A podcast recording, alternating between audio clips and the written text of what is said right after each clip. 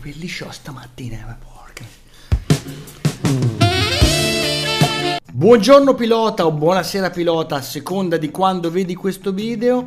Benvenuto in un altro video Lorraine. Ti ricordi che avevo fatto un video sulle 5 cose da sapere se volevi passare a DCS?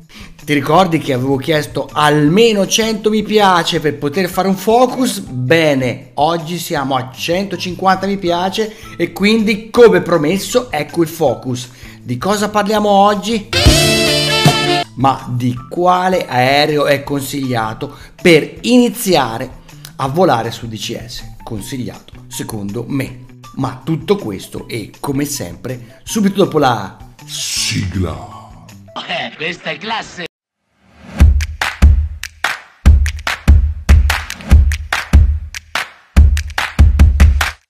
Eccoci qua ragazzi con il focus sull'aereo per cominciare con DCS.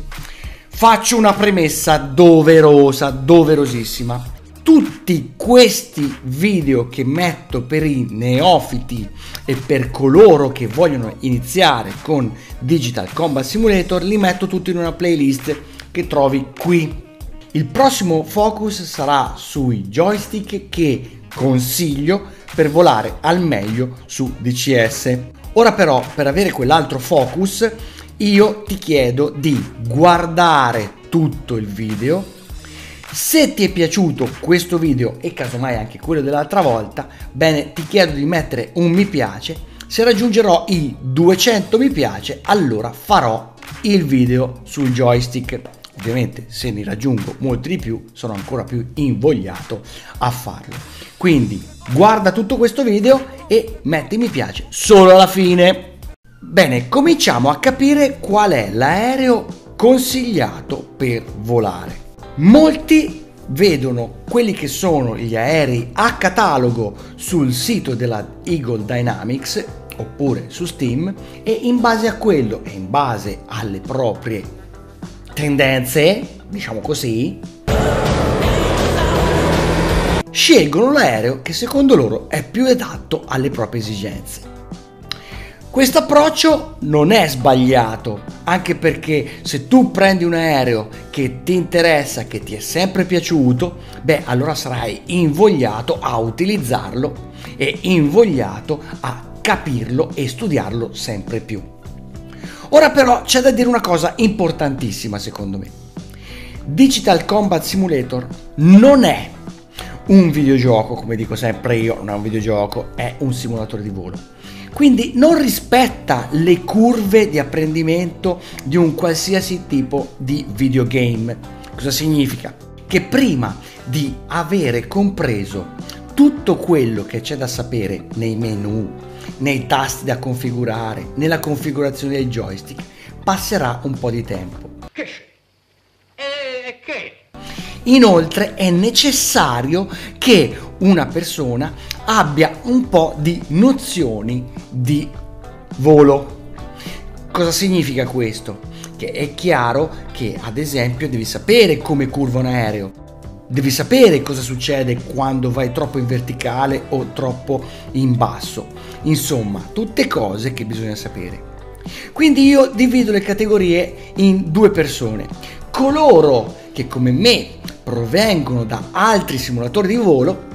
Lo so, lo so, non lo sapessi, ma lo so. E coloro che invece sono neofiti di tutto. In tutti e due i casi però mi viene a dire che la scelta è quasi obbligata coloro che sono già esperti nella simulazione di volo perché provengono da X-Plane, dal Flight Simulator, da Prepare, quello che, quello che è, hm? beh, avranno difficoltà soprattutto per quanto riguarda la configurazione dei tasti e i menu presenti su DCS quale scegliere, come scegliere e poi fare anche il mission editor per fare dei voli di addestramento. Qui ti lascio quella che è la mia playlist sul Mission Editor. Coloro che invece sono nuovi, beh, la mole di lavoro da conoscere, da sapere è tantissima. Perché, come ripeto, oltre a conoscere i menu e i tasti, è necessario anche capire come funziona un volo. come si accende un aereo. Il problema è che se tu vai a acquistare un modulo che ti costa 60-70 euro oppure un modulo più semplice, quelli ad esempio più arcade da pochi euro, tra virgolette pochi euro, beh, potresti comunque essere frustrato. E avevo parlato della frustrazione da simulazione di volo direttamente in questo video qui. Quindi il mio consiglio è iniziare comunque con un aereo semplice e con un aereo che non paghi e che rimarrà tuo. So che in Digital Combat Simulator ci sono già due aerei all'interno.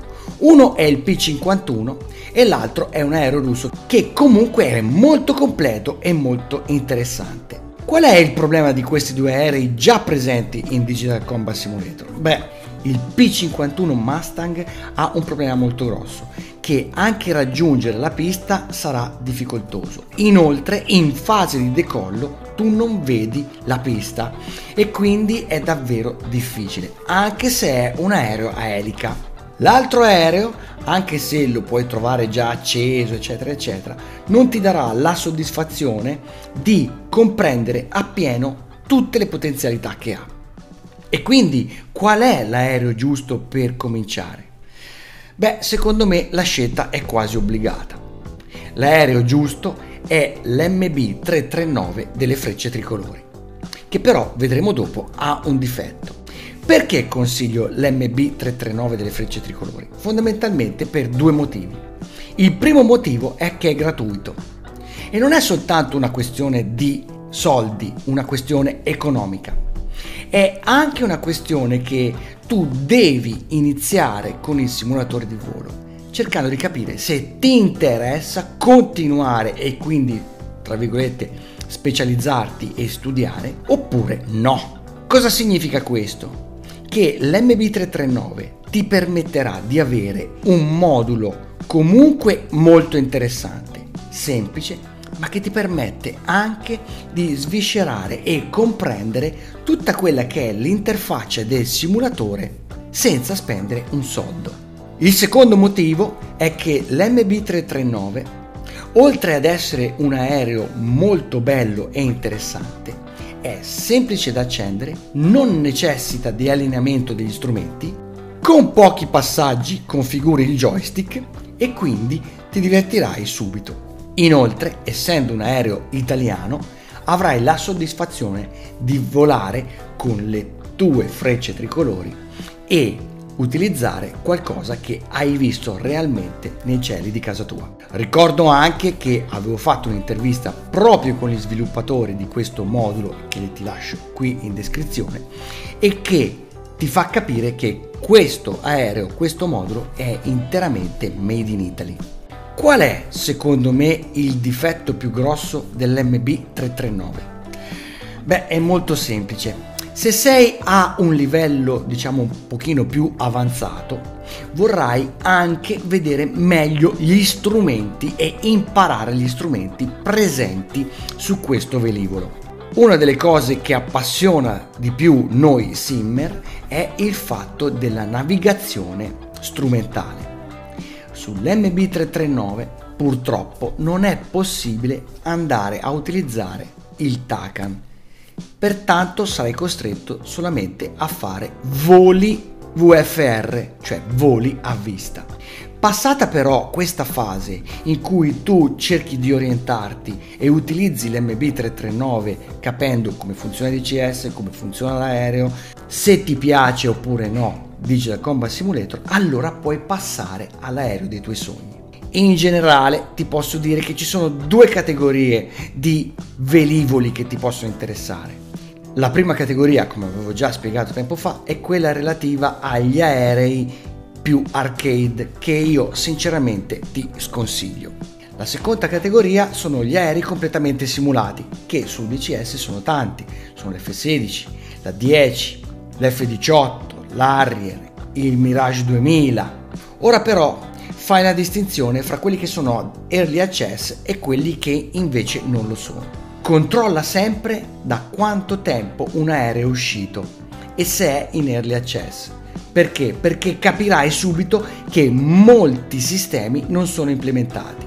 Ovviamente da più tempo è uscito un velivolo, da più tempo è uscito un modulo e più sicuro sarai che molti sistemi saranno già implementati. Inoltre sappi che il modulo più completo a mio avviso per Digital Combat Simulator è senza ombra di dubbio la 10. Per quanto invece riguarda l'ara rotante, il mio consiglio va sullo Yui, di cui avevo fatto un video anche qua. Quindi io ti dico, prima fai il passaggio su velivoli semplici, su velivoli gratuiti e poi passa all'aereo dei tuoi sogni, ben consapevole che comunque dovrai studiare veramente tanto.